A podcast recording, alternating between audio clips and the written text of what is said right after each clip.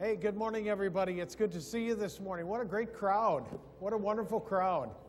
Thank you for being here this morning. We're glad that uh, you're here at Faith Community Church, and we just trust that God is going to do some very special things in your life. I really mean that. I, I just mean that with all of my heart.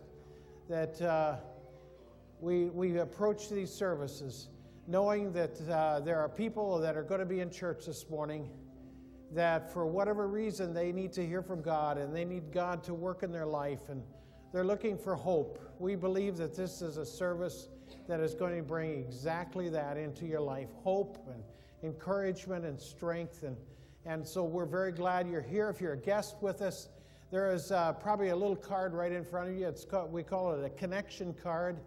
We'd love to have you fill that out, and we're going to you know, be getting a note from us this week. And on the back also is a place where you can put some prayer requests if that's uh, if you'd like to do that. And we will pray over those. Uh, we distribute those to our elders, and they uh, pray over those throughout the week. And so we're very happy to do that with you. You can uh, either put those into the offering when it comes by, or you can take it to the back. I, I would recommend taking it to the back, because if you do, you get a gift. If you just put it in the offering, I don't know if you get anything or not. But uh, so, anyway, uh, talk to Pastor Russ over here. He'll be standing at our information desk and, and, uh, and be happy to greet you. I'm going to read from the Bible this morning. Actually, I'm going to read from the New Living Translation. A little change. We don't normally do that here, but I'm going to do it this morning.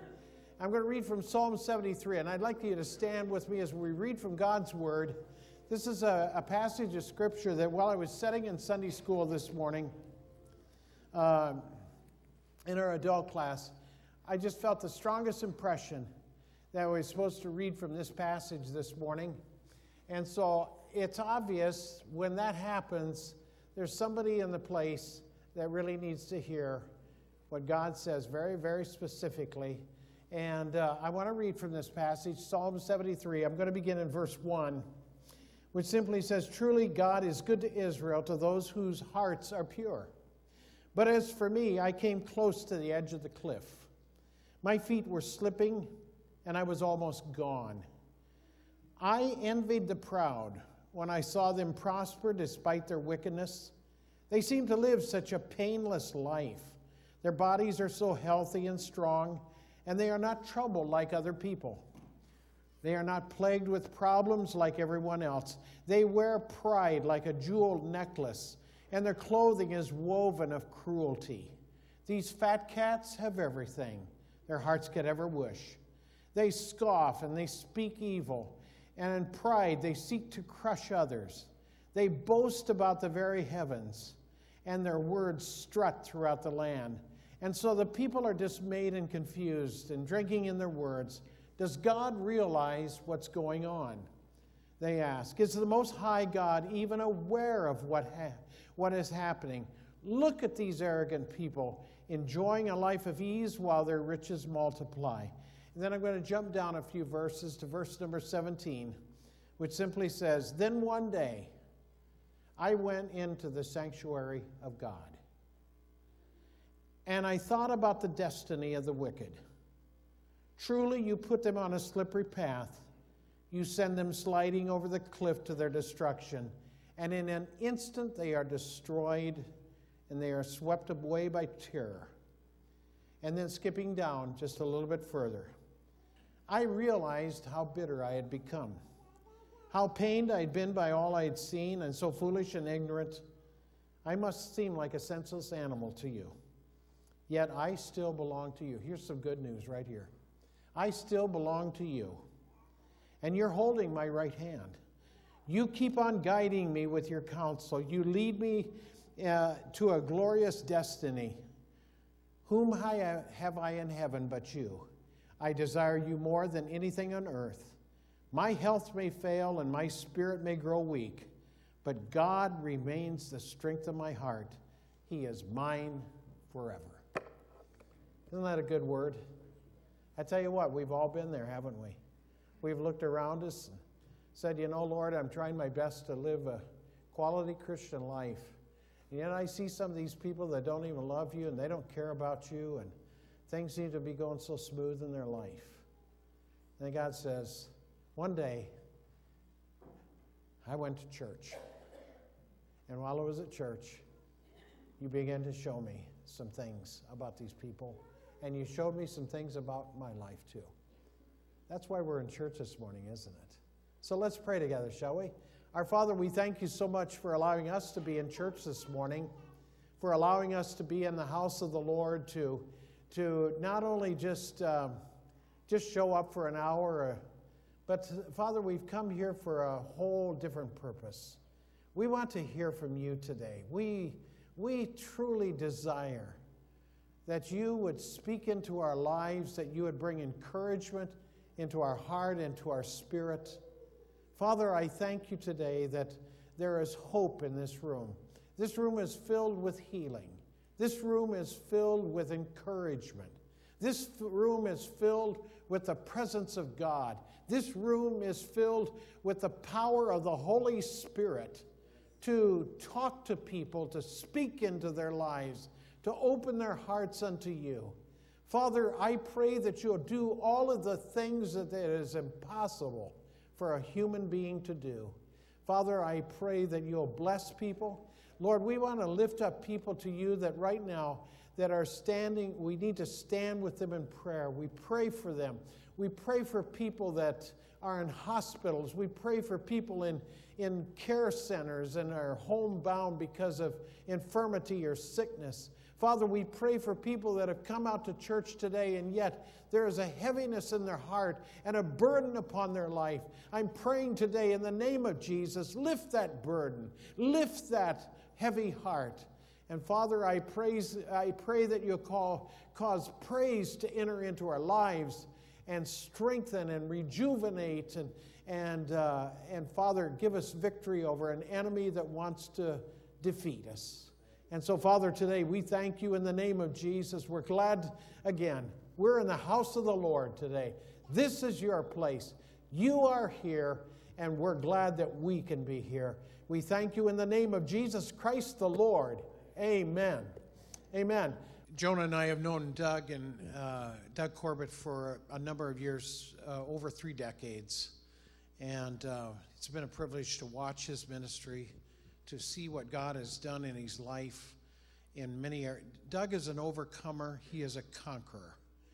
Uh, the reason he doesn't have any hair on his head is not because of male pattern baldness, it is uh, because the enemy, the enemy brought cancer into his life. I think while you were in Sierra Leone, before that even. And. Um, Doug won that victory. He didn't win it, but God did. Worked powerfully in his life. I remember in your apartment in Springfield, I saw you that night, and I thought, oh my word, this guy's in trouble. And um, uh, just all kinds of things that was happening. God brings victory into our lives, folks. And uh, Doug is a living example of that. Would you welcome Doug Corbett?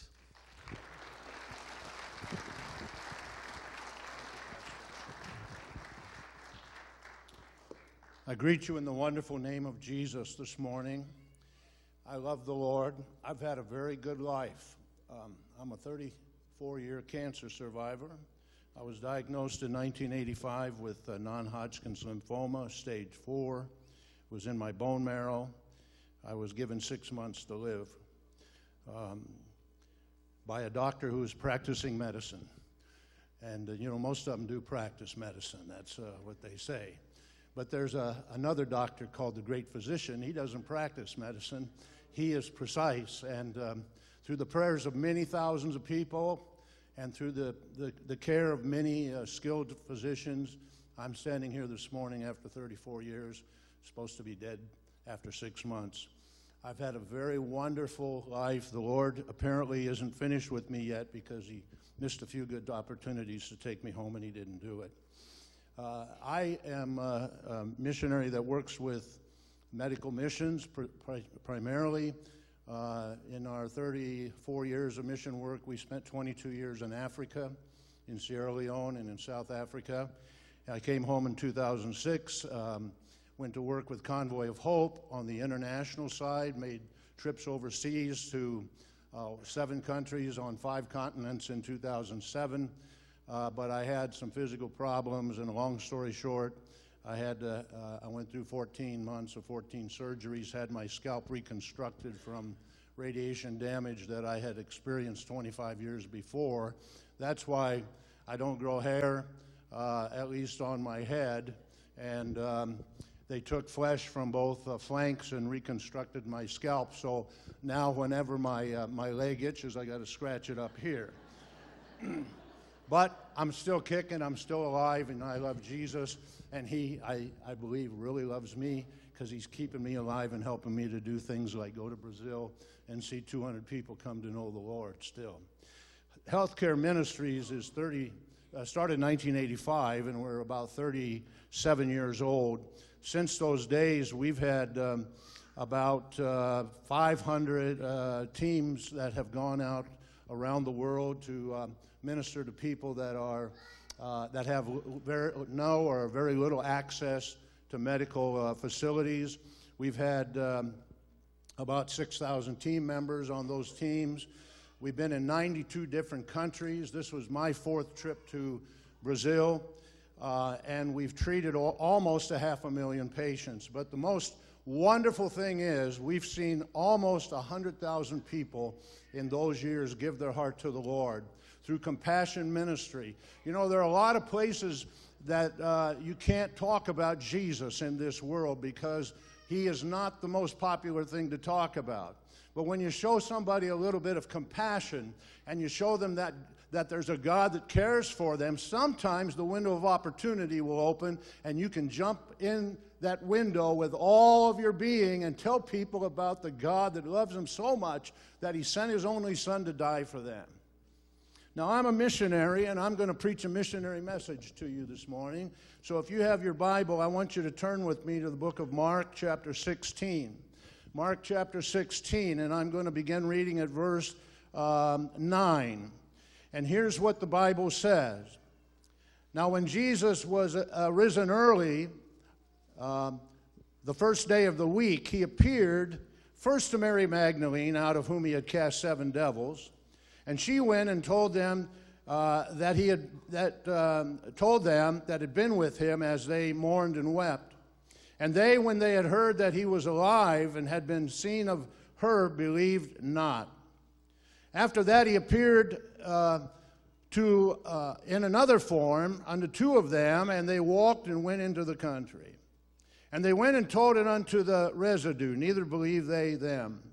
Afterward, he appeared unto the eleven as they sat at meat and upbraided them with their unbelief and hardness of heart, because they believed not them which had seen him after he was risen. Now, here's the, the focus of my message to you this morning.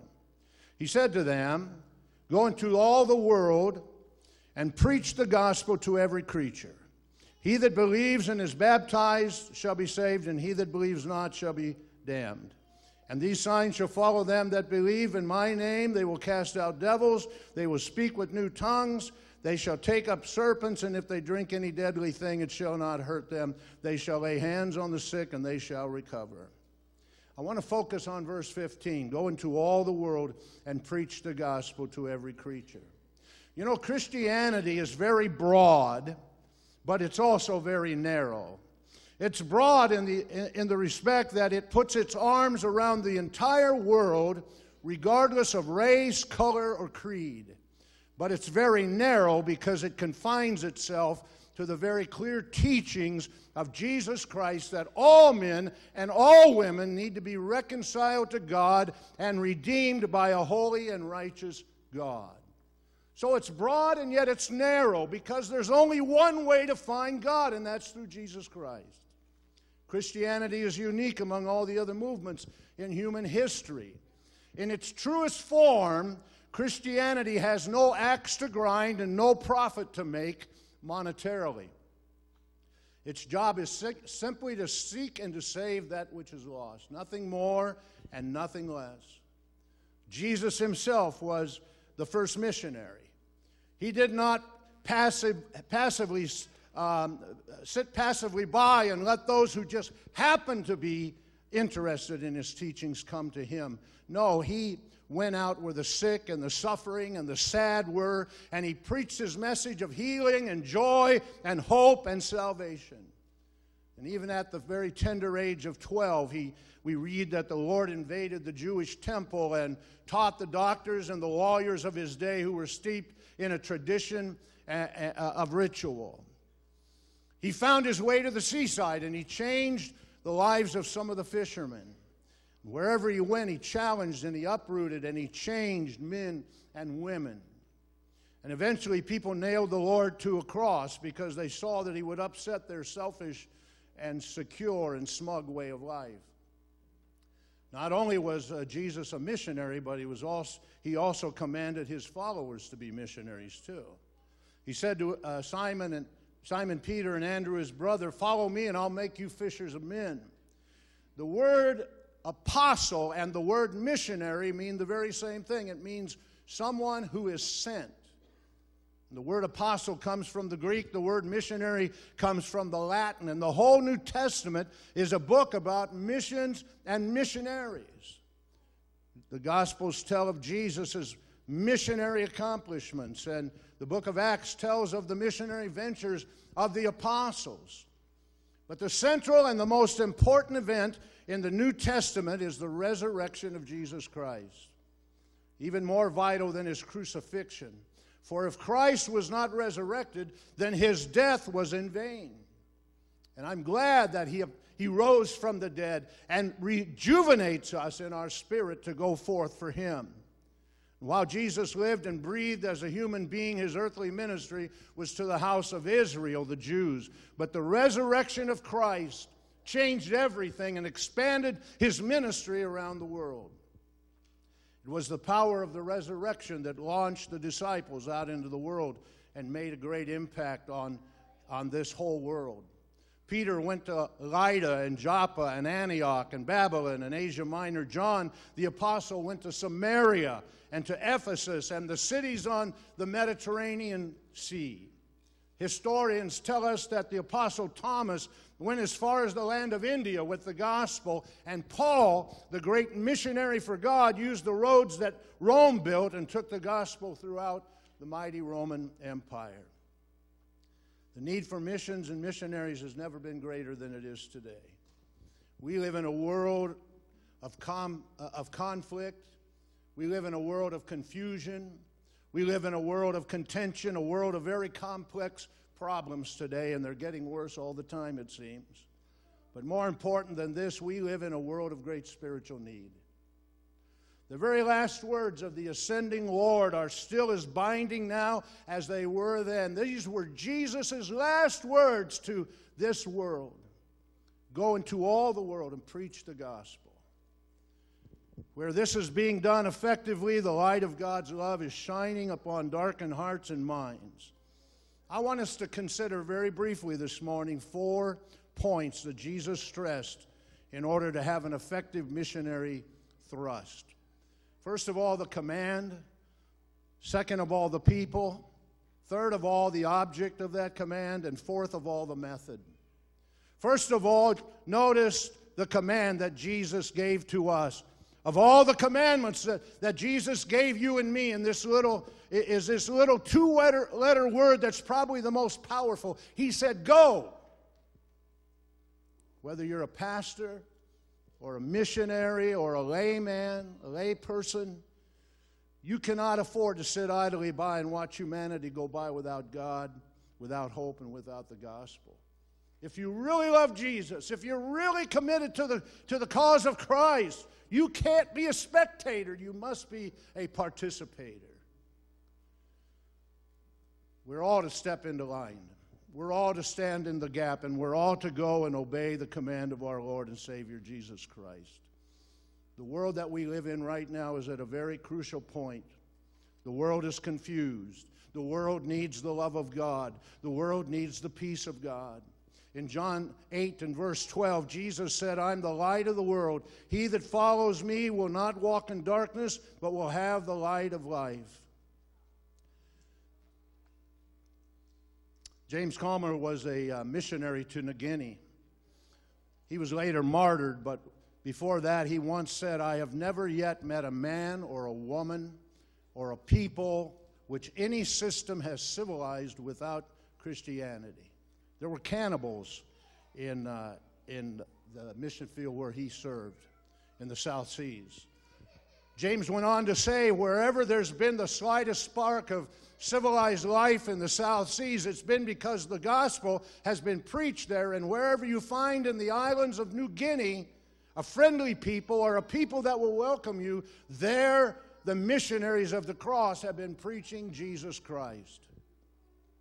We got to get away from the foolishness, friends, that so many people teach today that it doesn't matter what you believe. That we're all going to the same place and that one religion is just as good as another just so as long just so long as you're sincere. We got to get away from that. That's not the gospel that I read in the word of God. It's Jesus and Jesus alone. And this world is, is, is today we talk a lot about tolerance, but it seems that intolerance is, only, is the only thing that America today does not tolerate. Doesn't matter, it does matter what you believe. We're not all going to the same place. If we are, then we might as well get rid of the New Testament, put it in the trash, and turn the clock back to the Dark Ages. Jesus said, Go. Go into all the world and preach the gospel. He spoke these words with a tremendous sense of urgency and importance. And my friends, we, got, we must live for the truth that He died for. We must carry out His commission. Second of all, I want you to notice the people to whom the command was given. Jesus said, Go ye. He said to them, Go ye. Who is under orders to carry the gospel to the ends of the world? Every single disciple of the Lord Jesus Christ is to go. That includes you and me. You know, you're a missionary. God has ordained you and called you to be a missionary to your circle of influence. There are people that you can reach that I'll never be able to reach because I'm a, I'm a, I'm a stranger around here. I don't know those people, but you live with them, you work with them, you shop with them. You have a circle of influence that God is expecting to hold you uh, uh, responsible for, that you must follow the great command, uh, commission of Christ. Every single disciple, and that includes you and me. Throughout the years of time, the Church of Christ has nourished, uh, has flourished in direct proportion to its interest in missions. Let me say that again. The church flourishes in proportion to its interest in missions. And whenever the church became, uh, becomes mission minded, it begins to grow and revival comes. But whenever it would ignore missions, it began to stagnate and to die. I remember a pastor saying to me, Well, my church is just not very mission minded. The great missionary William Carey once said, and get this, William Carey from, New, from England once said, that he went to the land of India as a missionary to save England, his homeland, from spiritual collapse. Now, I'm going to give you, um, I want you to try a little experiment with me. If a person inhales and never exhales, he's going to die and he's going to die very quickly. Take a deep breath, everybody. Just take a deep breath and hold it for about 15 minutes. you can't do it, can you? You can breathe in and breathe in and breathe in, but eventually you got to let it out. And the same thing is true of the church. If the church becomes self centered and selfish and loses its desire to share, the gospel with other people, it will wither away and die, and it won't take very long either. Missions gives the church a chance to excel to exhale, to get it out, to, to be a blessing, make a difference in somebody else's life. There's a new awakening in the church with regard to missions. Many churches are beginning to rethink and readjust their missionary programs and policies, and there's a direct connection between evangelism at home and missionary work abroad. A direct focus on balance. In fact, it's very difficult to tell sometimes where one leaves off and the other begins. You take the mighty continent of Africa, for instance. I spent 22 years in Africa. There are great and conflicting forces at work on the continent of Africa. Winston Churchill once said, Whoever controls Africa will control the entire world.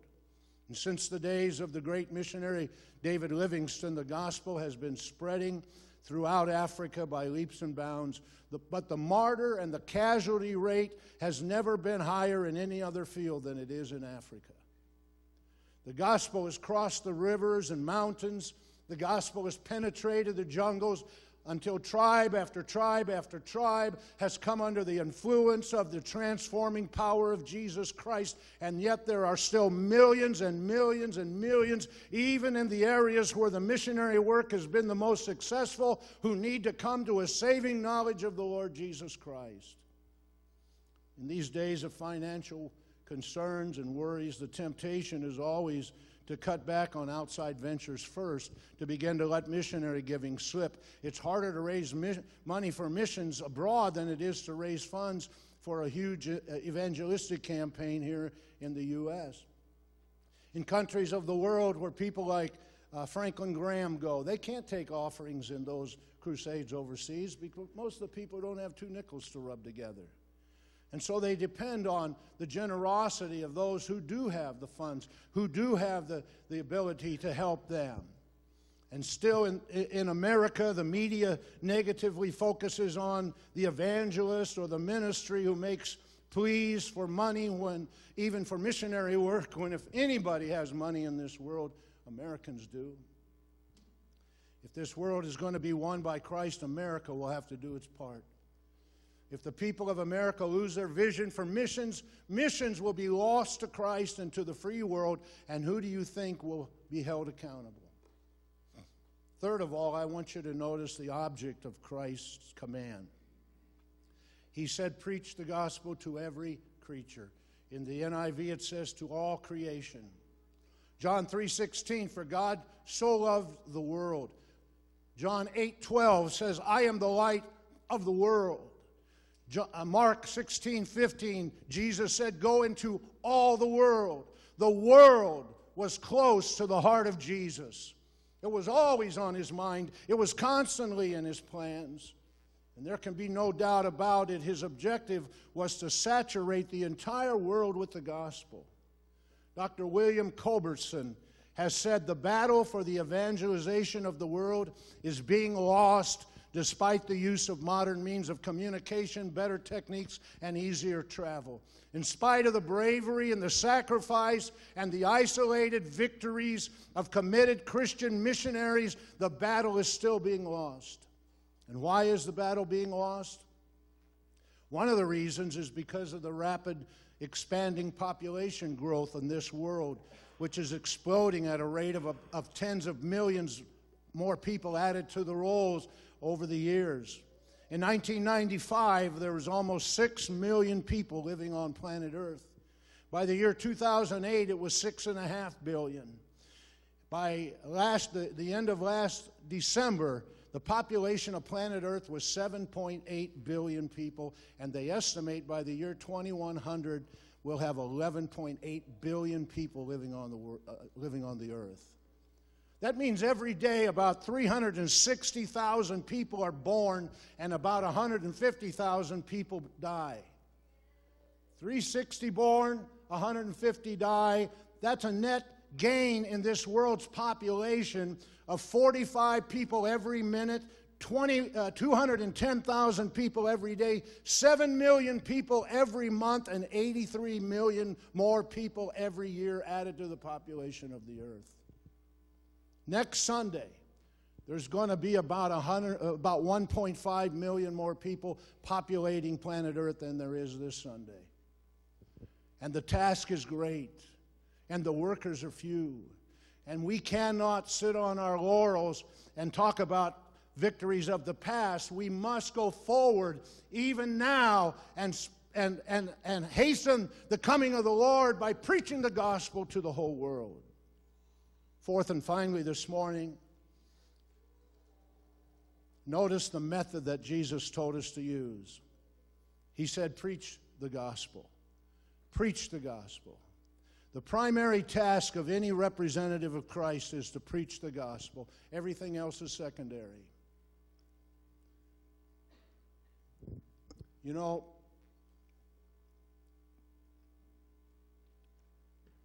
some of us think, I can't preach. You preach every day. You preach the gospel with your words. You preach the gospel with your dollars. You preach the gospel with your lifestyle. Jesus said, Preach the gospel, and we must preach it. The goal of, of uh, healthcare ministries, the goal of Compassion Link is always redemption. Let me tell you something.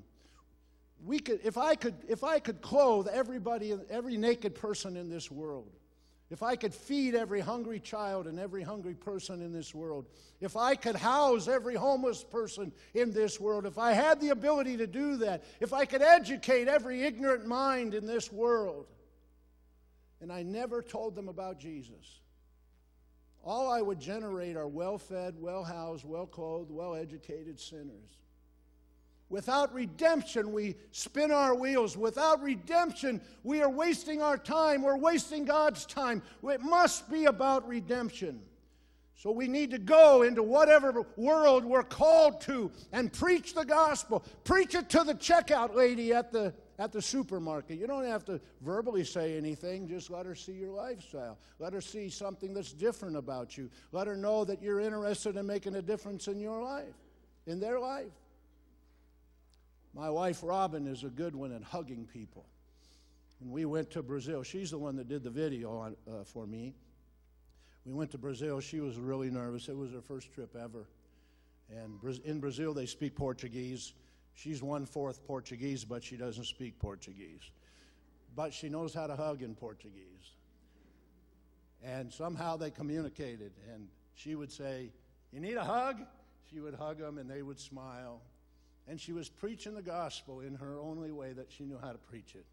I got to stand in the pulpit, preach five nights in four churches, and I got to proclaim it from the pulpit, but it's more effective because she showed them that she really loved them. And you can do the same wherever you are. That neighbor who hasn't been in church for years, that neighbor who's very um, has been hurt in, in, in, by somebody in the church, you can preach it. You can show compassion to them. You can let them know that, that Jesus loves them. No one is exempt from the Great Commission, and no one is unimportant to Christ. The world around you is your parish, and you are responsible for it. You may live in the finest part of the country, the best neighborhood in the city, but there still are lonely and heavy hearted and lost people just waiting to hear the good news of salvation within a stone's throw of, the, of your home. So take the gospel to your world.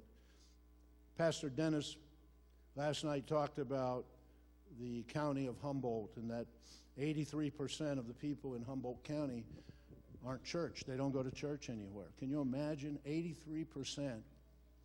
People that need to see a little compassion, need to see a little bit of love, a little, little bit of concern for them.